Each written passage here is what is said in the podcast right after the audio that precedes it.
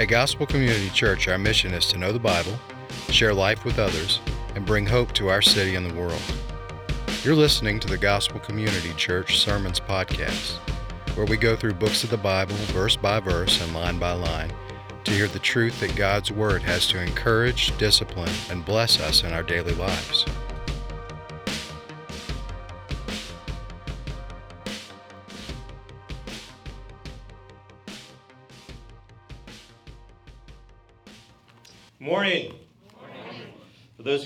My name is Kurt McDonald. I am one of the pastors here at Gospel Community Church.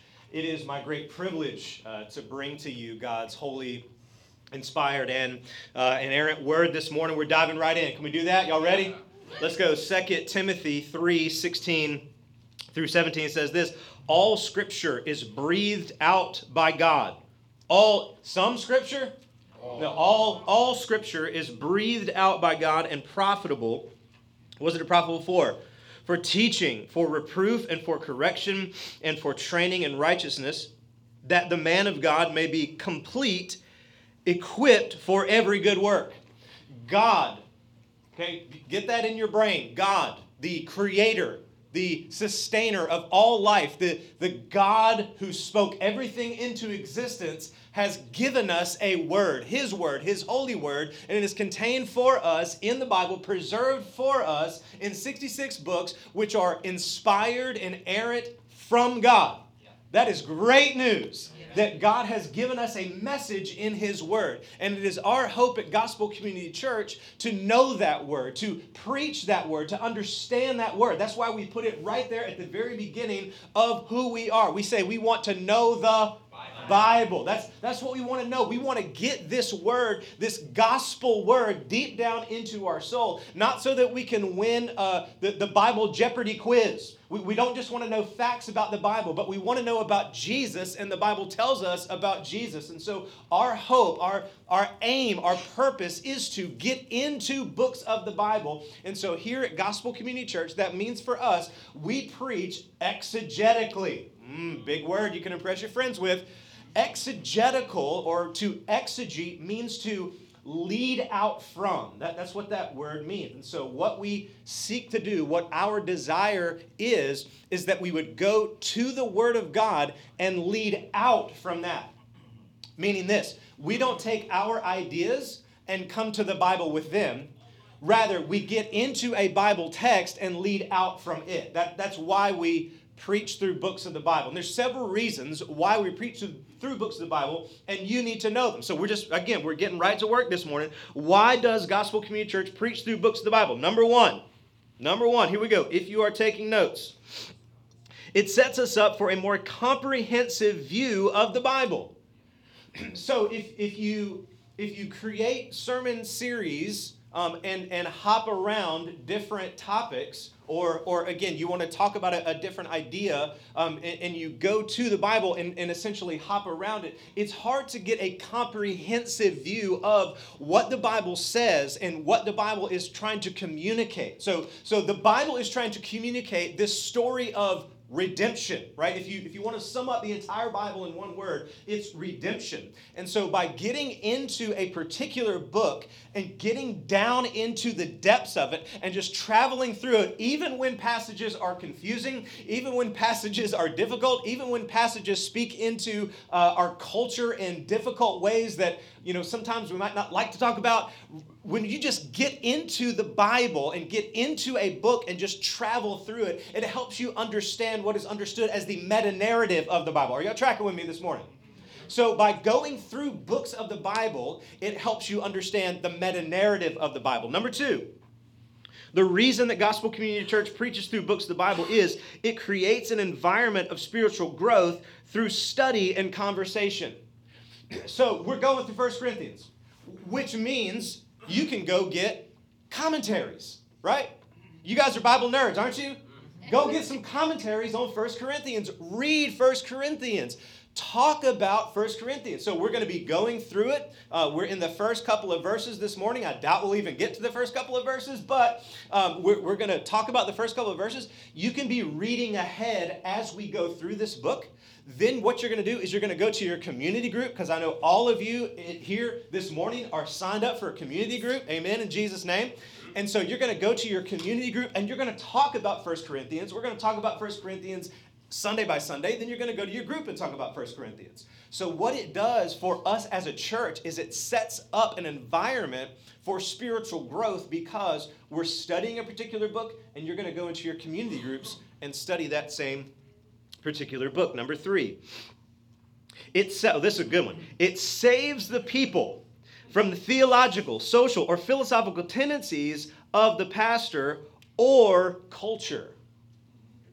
I, I got things that I like to talk about. There are even things that I think I'm good at talking about. and so, what would happen is I would probably just stick to those areas that I think I have something to say, right? Does that make sense? But what this does is it forces me, it forces us to go into topics that I might not think about talking about. So it saves the congregation from me just getting on my hobby horse.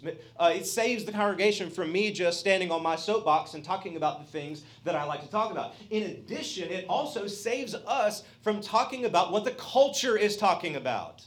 The, the culture has a message. The culture is talking, the culture is saying something to us through movies, um, through music, through television, through through all of these outlets, the culture is communicating something to us. And so, what we could do is just stop and pause and talk about what the culture is talking about.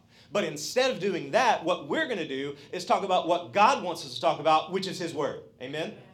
Amen. Amen. So, it, it saves you guys from, from me and the culture. Fourthly, why do we preach through books of the Bible? Is it, a, it is a visible act of submission to God by trusting in its sufficiency. It's a visible act as, as we, Sunday by Sunday, open up God's Word. We believe that every passage, every verse, every word has a life giving, hope bringing, gospel centered yeah. message for us. Yeah. We believe that. We believe that about God's word. We believe in its sufficiency. And so, by preaching through books of the Bible, by preaching through the text, as we come to it, we just believe, even though sometimes it's confusing, even though sometimes it's difficult, we believe that that particular text has a life giving word to bring to us. And so, we open it up. And so it's not dependent, listen, it's not dependent upon the eloquent oratory or the lack thereof of the preacher. It's, it's not dependent on, on me having something brilliant to say. I don't have anything brilliant to say. I'm a redneck from Georgia, okay? I, I'm uneducated. I got nothing good for you. But if I will simply open up God's word and just say what it says, then you'll find hope and have a blessing. Amen? And so that's why we at Gospel Community Church are dedicated to preaching through books of the Bible.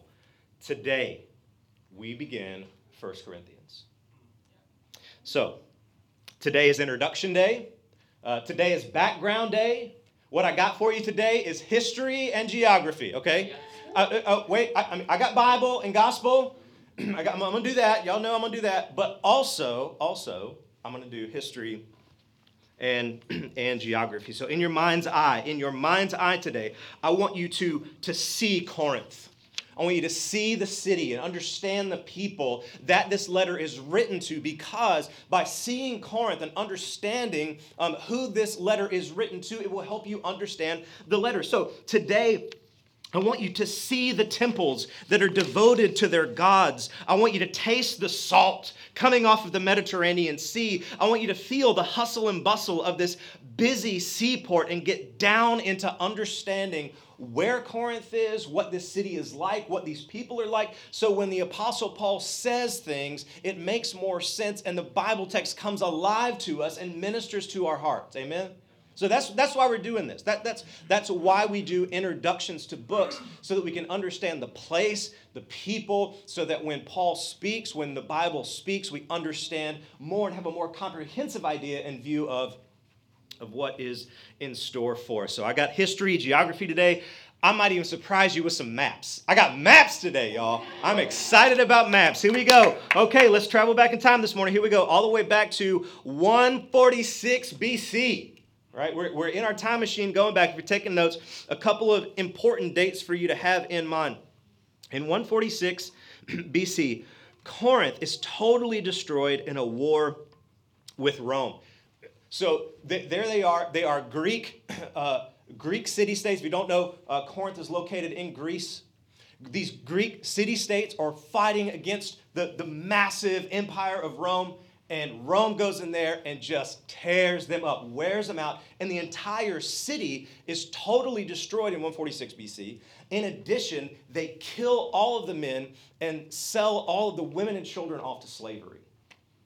That's what happens in in 146 BC. From then, it, the city essentially of Corinth sits in ruins until 44 BC when Julius Caesar founded it as a Roman colony because of its strategic position, uh, which, which we will talk about. Okay, so you got 146 BC, you got 44 BC. Then finally, in 50 AD, the Apostle Paul rolls in into the church in, in Corinth, okay, to, to, to the city of Corinth to plant a church. So, totally destroyed, lays in ruins, and then in 44 BC, it's resurrected by the Roman Empire. So, so now it's essentially a, Greek people, um, but Roman ruled and occupied. And that's what Paul walks into this, this massive, massive city. Let's take a look. We're going to get into Acts today. I know we are supposed to be talking about Corinthians, but we're going to go to Acts because the book of Acts explains to us what happens when Paul gets to Corinth and the planting of this church, which is the church that he writes this letter to. Can we do that today? Can we get into Acts? You want to get into Acts today? Okay. Acts, one, one person wants to. That's good. Thanks, Dave. Appreciate that. Act, okay, one more. Good. Uh, that's two. We're off to a good start. Acts 18. Here we go. Acts 18. I'm going to read verses 1 through 4. After this, now, if, if you are good Bible students, when you read after this, you ask what? After, after the radical conversion of the Apostle Paul.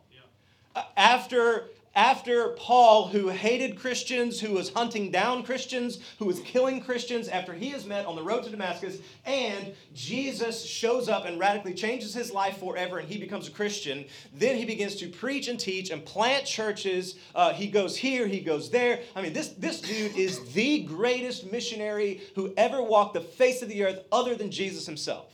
This guy is absolutely incredible. Um, after he had been stoned, they, they, he, he gets rocks thrown at him so hard that they think that he's dead and they drag the apostle paul out of the city thinking that he's dead and the, the saints gather around him and he just gets back up and gets back to preaching the gospel and planting churches. After that happened to him um, he goes to, uh, to athens uh, doesn't have much success there but after athens then he goes and, and goes into corinth.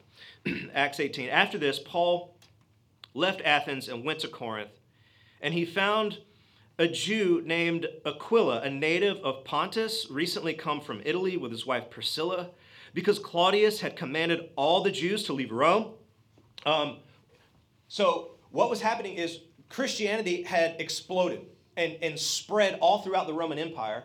And there in Rome, uh, in Italy, these Christians were going into the synagogues and telling all the Jewish people that the Messiah had come. Uh, some of the very religious Jews were then dragging those Christians out of the synagogue, stoning them, flogging them, beating them, throwing them off cliffs, and needless to say, that was kind of like causing a disturbance. And so, because it was causing a disturbance in the city, this Emperor Claudius just started kicking people out of Rome, right? Christians, you get out of here, you guys are gone. And so, what happens is, if, if you know your geography, from, from Italy, they go over to Corinth. That, that's where Priscilla and Aquila end up landing because they get kicked out of their city. And it just so happens, right? Just so happens that Paul bumps into Priscilla and Aquila this, this dynamic missionary team is now a trio, and Paul finds Priscilla and Aquila in Corinth and and they just so happen to like do the same job and they're all Christians and right it just so happens. Y'all don't believe that. It did not just so happen. That, that was, that's what God did uh, through his grace. And he found a Jew named Aquila a native of Pontus recently come from Italy with his wife Priscilla because Claudius had commanded all the Jews to leave Rome. And he went to see them. Because they were of the same trade they were they were tent makers or leather workers. That, that's what they did. He stayed with them and worked with them. They were tent makers by trade. And he reasoned in the synagogue every sabbath and tried to persuade the jews and the greeks. Verse 5 when silas and timothy arrived from macedonia paul was occupied with the word. So so, this trio, Priscilla, Aquila, and Paul, who were there in Corinth, um, reasoning in the synagogue, explaining to them that Jesus is the Messiah, right? They, they got this ministry team. They get reinforcements. Silas and Timothy show up to help them plant this church in Corinth. When Silas and Timothy arrived from Macedonia, Paul was occupied with the word, testifying to the Jews that the Christ was Jesus. And when they opposed and reviled him, he look what he does he shook out his garments. That's a, that's a symbolic way of saying, I'm out. That, that's a symbolic way of saying, I'm done with y'all. He, he shakes out his garments. Look at, look at what he says. He says, Your blood be on your own heads. I'm innocent. From now on, I will go to the Gentiles. And he left there and went to the house of a man named Titius Justus, a worshiper of God. His house was next door to the synagogue. Okay, so he goes there, he's in the synagogue explaining to them that Jesus is the Christ, that Jesus is the, the long awaited Messiah that they've been looking for. And they don't believe him, and they're not pumped up about it. And so they kick him out. And so he goes next door, like synagogue, right next door, boom. He sets up shop there in, in this dude's house. Now, you could look at that and say, that's kind of that's kind of spiteful, man. that's kind of cold. That's that's a little dirty, man. Why would you go right next door? That's Have you read Romans chapter 9? Paul begins by saying, I wish myself accursed and cut off from Christ if only my kinsmen would know him. He, he loves the Jewish people. He's not spiting them. He's staying as close to them as he possibly can so that if they just so happen to change their mind, he'll be right there. He moves next door and continues to preach the gospel of the Messiah, the Messiah that had come. So he goes right next door. And when they opposed and reviled him, he shook out his garments and said to them, Your blood be on your own heads. I am innocent. From now on, I will go to the Gentiles. And he left there and went to the house of a man named Titius Justus, a worshiper of God. His house was next door to the synagogue. Listen to this, verse 8. Crispus, Crispus, the ruler of the synagogue, believed in the Lord. the ruler of the synagogue got saved. I mean, he, he's there, he's preaching, he's teaching, and the ruler of the synagogue gets converted and, and moves next door. And, and they've got to they've got to find a new, a new synagogue ruler. And many of the Corinthians, hearing Paul, believed and were baptized. The, the church is planted and begins to grow as the ruler of the synagogue, Jews come in, Greeks come in, Romans come in, all because this is a bustling, busy city port. I mean, th- there's all kinds of people coming to know Jesus and coming into uh, this, this church. Now, if you're familiar with Acts, you know that usually what happens is once the church starts to grow, there's kind of a big giant riot, and Paul gets you know beaten, dragged out of town. It doesn't go well. Look at look at what happens in Acts 18, chapter 9, or uh, 18, verse 9. Sorry. And the Lord said to Paul one night in a vision, "Do not be afraid, but go on speaking, and do not be silent, for I am with you." And no one will attack you to harm you, for I have many in this city who are my people. And he stayed there a year and six months, teaching the word of God among them. God promises him that it's going to be okay. that, that he's going to protect him as he preaches the gospel. He's going to protect him as he plants this church in Corinth. He's going to protect him as, as the church grows, as disciples are made. This is the promise of God given to him there in Corinth. Look what happens next. It's, it's good that, that he got that promise. But when Gallio was proconsul of Achaia, the Jews, or uh, that, that would be the, the Jewish leaders, uh, most likely the leaders there in the synagogue, the Jews made a united attack on Paul and brought him before the tribunal. He, he gets dragged, Paul gets dragged into court. Why did they drag him into court? Well, saying this man is persuading people to worship God contrary to the law. What was Paul preaching? Paul was preaching that Christ had fulfilled the law. And so these Jewish rulers, these Jewish leaders were upset that Paul was preaching that and saying that it was contrary to God and the worship of Him. But when Paul was asked to open his mouth, Gallio said to the Jews, this, this leader, Gallio said to the Jews, If it were matters of wrongdoing or vicious crime, O Jews, I would have reason to accept your complaint. But since it is a matter of questions about words and names in your own law, see to it yourselves. He, said, Nah, I'm out. No thanks. That's that's on y'all. Y'all deal with that. I, I don't want anything to do with that. Again, he, he's a, a Roman ruler over this province, and and it makes sense for him just to stay out of that business, right? Why would he want to speak into that, cause division, cause turmoil? He just he wants to keep everything at peace. So he said, Gallio says, y'all, y'all deal with that yourselves. I'm, I'm out. It's interesting what happens next. And he drove them from the tribunal. And they, we're assuming that this they here refers to the Jewish leaders, because that's who they were just talking about and they all seize Sosthenes, the ruler of the synagogue, and, and they put a beating on him. The text actually doesn't tell us why they decide to, to beat up Sosthenes. It just says uh, Gallio, this Roman ruler, kicks everybody out of the courtroom, and they all decide to beat up Sosthenes, the ruler of the synagogue. Now, we can make an assumption on this, but we don't really know why. The assumption would be uh, because the court case got kicked out. They, they were trying to attack Paul. They were trying to get Paul beaten up. They were trying to get Paul kicked out of the city. But Gallio kicks the court case out, and so they all decide somebody's getting a beating today. and because Sosthenes didn't handle the court case right, Sosthenes, he, he gets teared up, right? Let's, let's jump to, to Corinthians. Okay, look at, look at this. First Corinthians.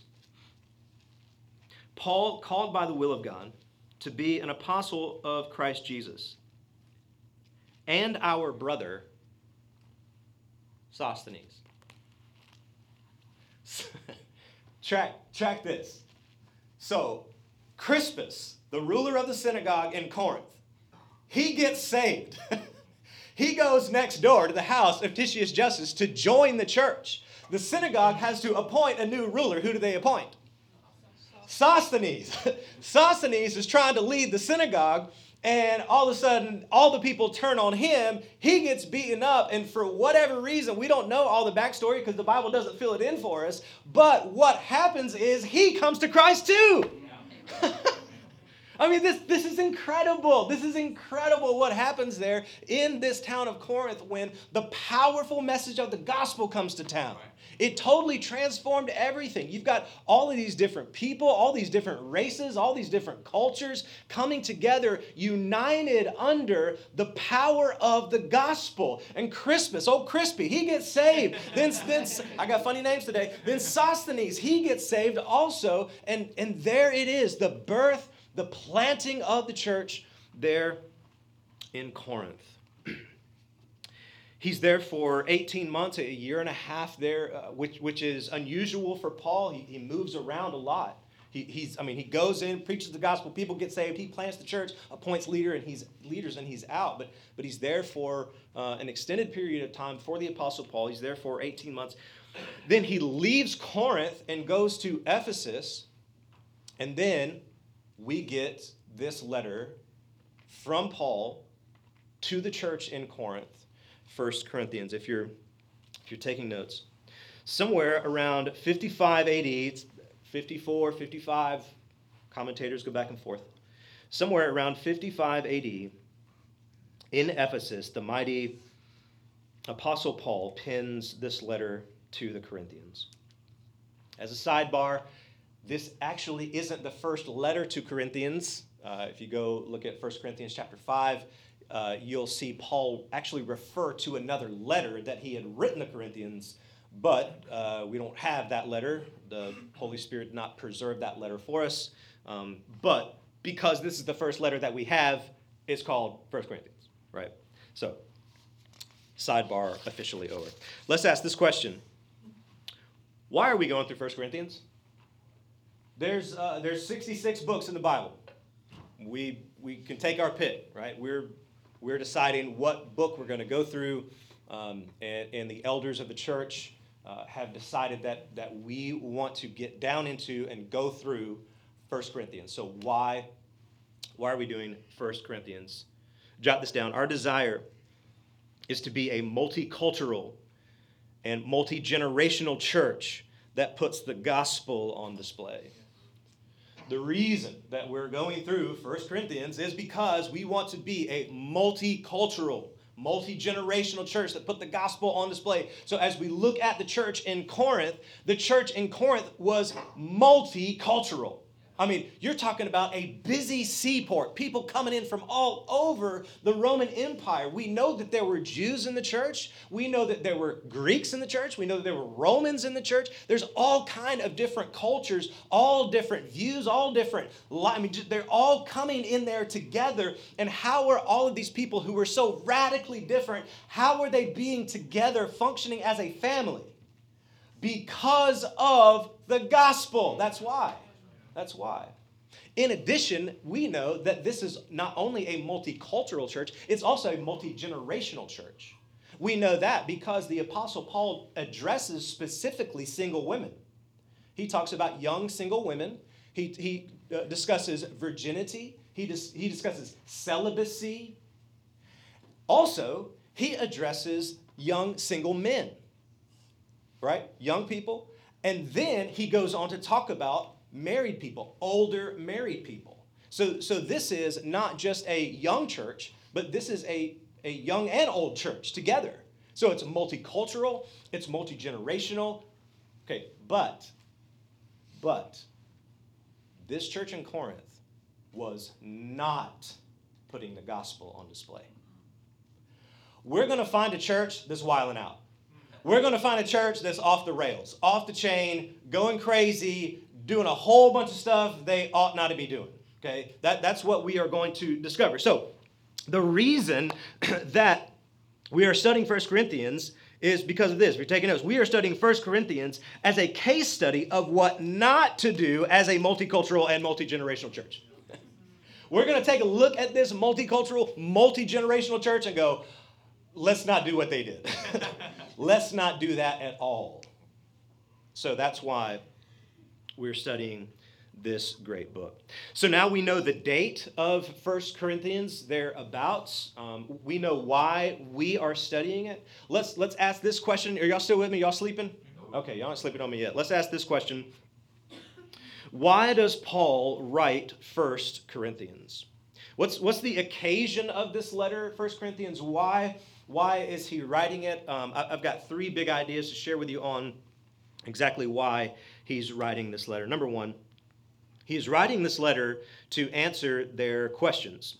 If you jump over to 1 Corinthians uh, chapter 7, verse 1, uh, he said, Paul says this, now concerning the matters about which you wrote. So in chapter 7, he starts to answer their questions. They, they apparently Paul left and went to Ephesus, and once he had gone, they decided, man, we, we've got a lot of questions about what it means to follow Jesus, and, and there's like marriage, and these people over here like sacrificing food to idols, and uh, like we don't believe in those idols. Is it cool to eat that food? What we got questions, Paul. So they write him a letter, and so a part of this, starting in chapter seven, is he's he's responding to them. So about your questions about marriage, about your questions about food to idols, about your questions about uh, he talks about head coverings. And y'all, y'all got to be there the Sunday we talk about head coverings. It's going to be, it's going to be very interesting. You're not going to want to miss it. Okay, so he's writing to answer their questions. But he doesn't start answering their questions until chapter 7. He got six chapters of stuff that he's got to say and, and it's really the main reason for this letter so so number one he's writing to to answer their questions but number two which is really the main reason he is writing to reform. He's writing to reform this church this messed up church this jacked up church this church that is full of sinners people who are off the rails. Now what i find so incredibly interesting please get this church people. These people are royally messed up. They are walking in some serious sin, yet, listen, the Apostle Paul still calls them a church. Why is that? Because the church is full of messed up people. That's why. So he is he is writing to reform them. Uh, just listen to this. They're, they're suing each other the church in Corinth, the, the church members are dragging other church members into, into the courtroom. They're, they're suing each other.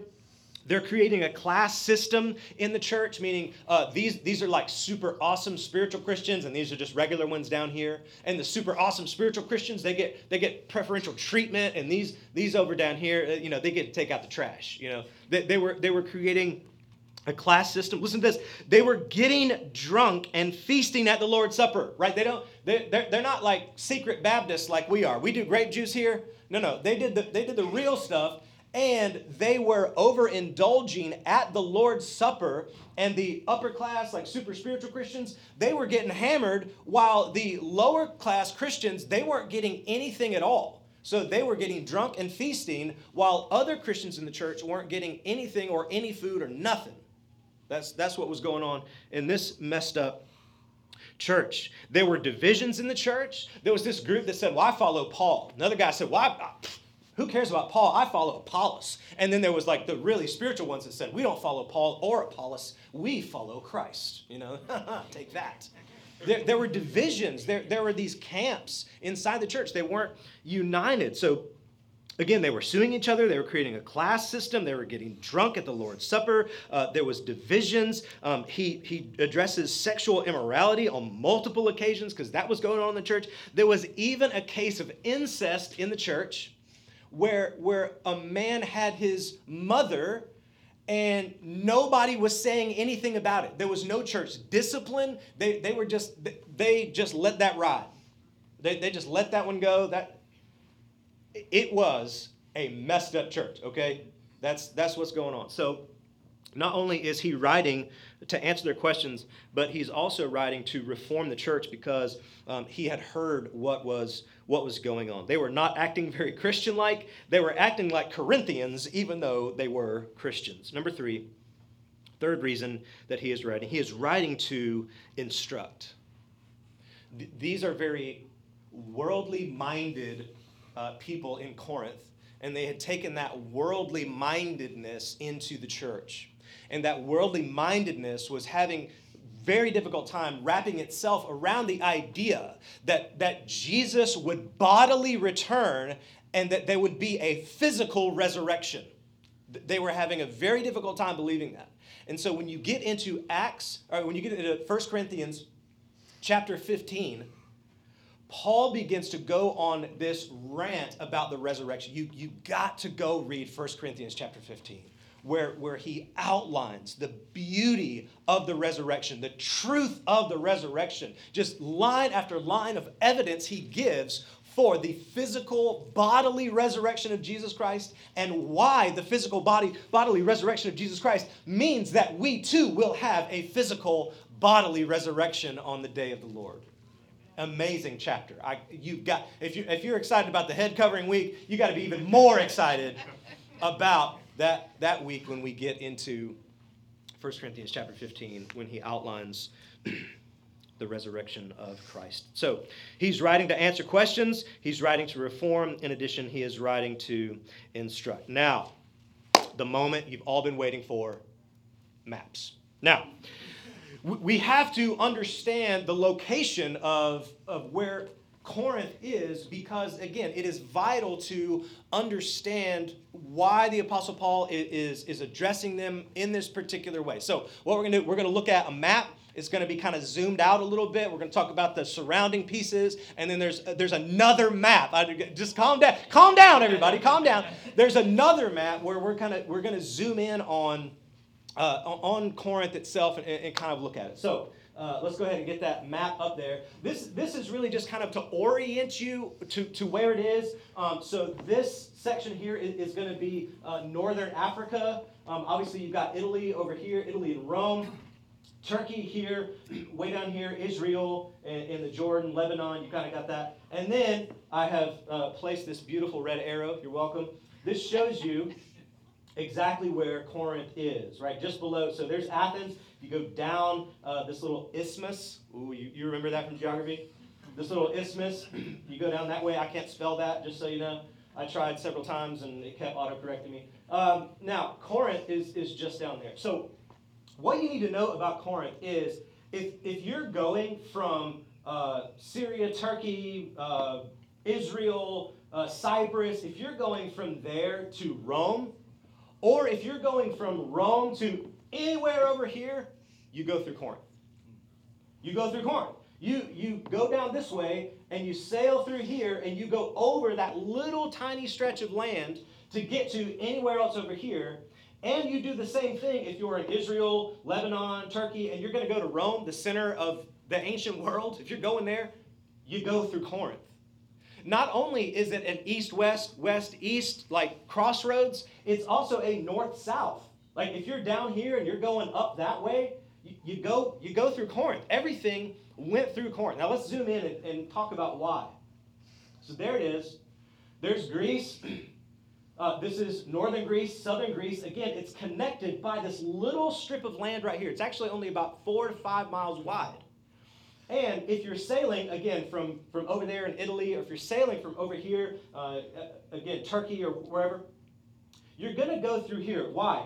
Because down here, this cape down here, I mean, massive winds, um, the sea is very rough, and so you don't want to sail around the cape. So what you do is you come through here. Now, there's two ways in the ancient world that they got across this little isthmus.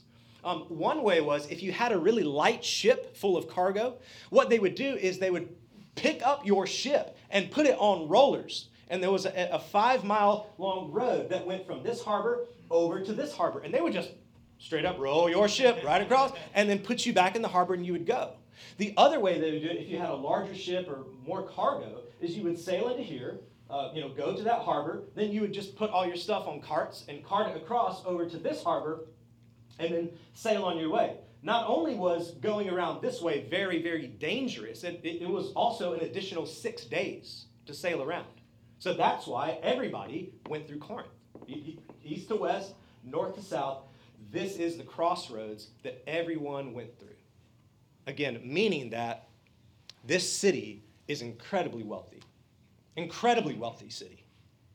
Not only is it incredibly wealthy uh, because of of all of the trade. But if you're, if you're taking notes, not only did Corinth get its wealth from trade, but it also hosted the Isthmian Games. You guys know about the Isthmian Games, don't you? Of course you do. Second only to the Olympic Games. I mean, like athletic competitions, um, archery, fighting. Uh, they even did musical competitions and poetry readings, which, which brought in thousands and thousands and thousands of people to view these games. And outside the arena, they had all these, these stands where you could go and get something to drink or get something to eat. I mean, this it, it was very, very large city. Um, some, some like historians think that they had somewhere like 400,000 people in the city. 400,000 to 600,000. That's, that's even large for a city today. It, it, was a massive city that hosted these games, and it brought in all these vendors to, to serve all those people. But not only did it bring in a bunch of vendors, but you also had tradesmen. You had blacksmiths, you had porters, you had dock workers. I mean, just again, the idea here is for us to understand this bustling city of Corinth and the massive scale and the massive size of, of this city. So the people in the city, what were they like? What were they like? Well, jot this down. The, the Corinthian people were entrepreneurial, right? Why? Because it's massive trade city.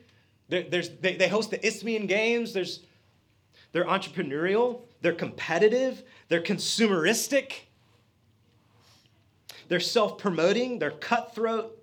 And they were famous for their sexual immorality. Church family, this letter was written a long time ago. But does it sound like it's speaking into a culture that we are familiar with?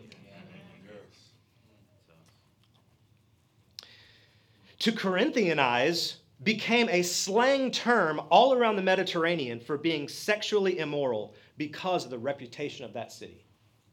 They would say, Have you Corinthianized? Meaning, have you cheated on your spouse? Have you Corinthianized? Meaning, have you been sexually immoral? That, that was the reputation of that city.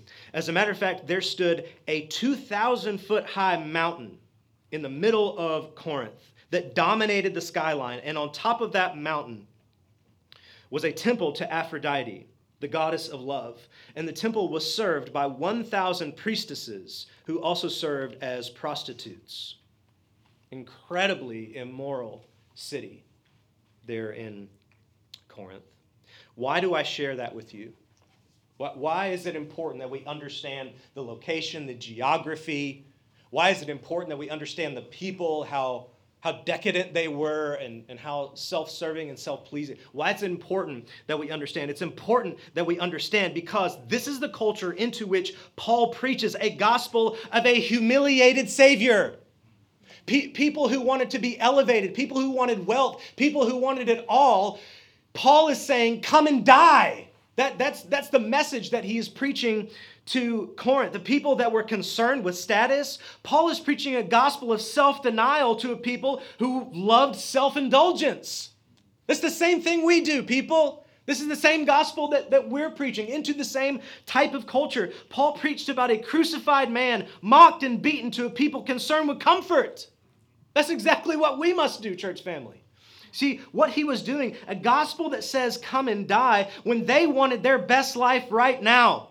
A, a, gospel that says sacrifice when all the culture desired was wealth. To a people that was all about excess and success, wealth, fame, and power, Paul said, just like Jesus, come and die. And it's the same message that we must preach to a culture concerned with itself, to, to a culture concerned with comfort and consumerism, we must say, no, no, there is not joy there. There is not happiness there. There is nothing there. It is all empty and vain. What you must do is come and die. What you must do is give your life to Jesus. What you must do is give it all away for the King who reigns. That's why, listen to this 1 Corinthians chapter 2. Listen to what Paul says. And, and I, when I came to you, brothers, I did not come proclaiming to you the testimony of God with lofty speech or wisdom. These people that love lofty speech and wisdom, they loved excess, they loved comfort, they loved sexuality, individuality, they were all about that. Paul says, No, when I came to you, brothers, I did not come with lofty speech. I, he didn't he didn't come that way for i decided to know nothing a people that loved wisdom a people that loved fancy a people that loved decadence he, he says I just, I just came in and, and preached the gospel. I decided to know nothing among you except Jesus Christ and Him crucified. And I was with you in power and strength and might. No, no, no. He, he walks into this bustling, overcrowded city full of decadence and sexual immorality. And what does he do? I was with you in weakness and in fear and much trembling. He doesn't come in with power. He doesn't say that he's the biggest and the baddest and the best and the most impressive. As a matter of fact, if you know Paul, if you know the Apostle Paul, you know he was a little short man with a crooked nose. He, he, he, he was not pleasing to the eye in any way for a culture and a people that loved the beautiful, that loved the voluptuous, that loved the sexual. There, there's this little crotchety old man with a crooked nose coming in in weakness and fear but he preached Jesus Christ and him crucified. Yeah. Okay. So we're not getting to the text today. Now, what are we to do with these things? What, what type of practical application do we have? What, what are we leaving out of here with this morning? Well, well, three things. One, here's what you can do go read 1 Corinthians. You got to read it. You got to read. You got to go read it. It it is. It's compelling. It's filled with hope. It's filled with rebuke. It, has got. I mean, it's got it all. It, it is an amazing book. Go read First Corinthians. I've been, I've, I've, got, who got the Bible app? You got the Bible app, mm-hmm. right? I, I take my earbuds and put my earbuds in, and I just hit play, and it, it will. It, you don't even have to read it. That's how lazy we are. You, you don't even have to read it. It will read it to you. you I'm an auditory learner, and so it's actually more helpful for me. But I, I put my earbuds in and I hit play, and it, it, just reads the whole book to me. And then I start it back over, and I just do that again. I do that again. I've done that dozens and dozens of times uh, j- just this week. Go read the book. Go read it. On your lunch break, read it. When you, when you get up in the morning, before you get out of bed, read a section of First Corinthians. You, you got to get down into this book and read it because there is so much, there's so many riches, so many riches about Jesus Christ and Him crucified in this book. Number two, what are we to do with this? Pray for unlikely people to be saved. Amen. Just, good. okay, i will read some of the text. I'll read some of the text. First Corinthians chapter 1, verse 1. Paul, you can stop right there. That dude, that dude was so unlikely to be saved. He hated Christians. He was chasing Christians. He was killing Christians. He didn't want any part of it. But Jesus showed up and changed his life forever. Then what happens? He goes to Corinth, and a really unlikely guy, Crispus, I already told you about old Crispy, he was there, and he was the most unlikely guy to get saved. He, he was an ardent Jew, the leader of the synagogue. He gets saved. And then Sosthenes, the guy that replaced Crispus, the leader of the synagogue, he gets saved. Pray for unlikely people to get saved. Yeah. That's what we can do with, with this book and what we looked at this morning. And lastly, this. Lastly, and I'm, I'm out of hair. Here we go. Number three. Believe in the power of God that says, Come and die for the cause. That is the cause of Christ. Believe in the power of the gospel that says, Come and die for the cause, to a culture that says, Live for comfort. You believe that?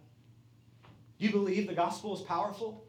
Do you believe the gospel can change lives? Yeah. Do you believe that even though the culture says life is, should be all about comfort and ease and make it easy and how much money can we get, and how big of a house can we find, and how nice of a car, and, and let's just keep swiping the credit card? Do you believe that the gospel is powerful enough? The gospel that says, come and die, the gospel that says, bow the knee to Jesus, the gospel that says, give it all away. Do you believe that that gospel is powerful enough to transform a culture?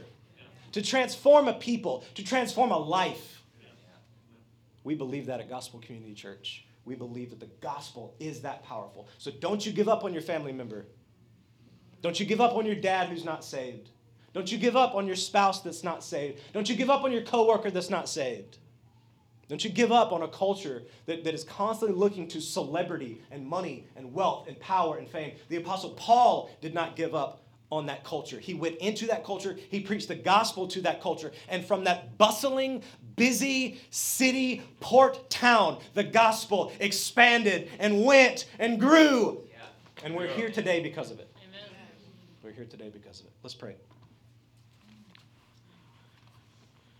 Oh Lord, we thank you for preserving this great book for us. Lord, we didn't get very far in it this morning, but One word, Paul. But Lord, may you give your blessing to this study of 1 Corinthians. I ask now that your Spirit would rest upon the elders of this church as we teach through this book.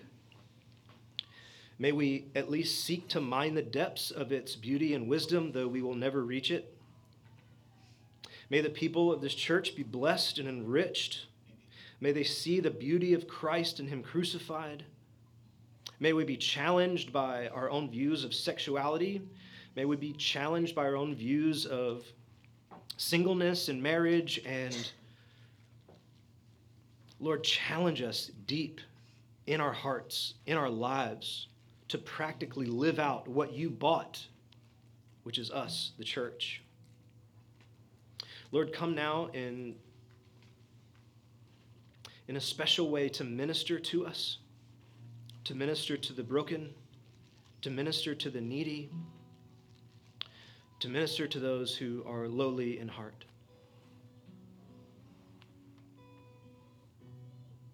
We love you, Lord, and we, we dedicate this church, we dedicate this series through 1 Corinthians to you.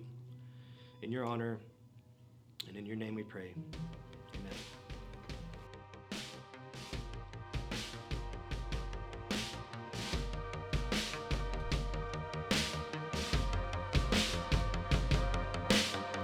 Thanks for listening. Feel free to share the contents of this podcast, but please do not alter it in any way without permission. Please like, follow, and subscribe to us on Facebook or iTunes. Visit gospelcc.com for more content like this. At Gospel Community Church, our mission is to know the Bible, share life with others, and bring hope to our city and the world. Thanks again and have a blessed day.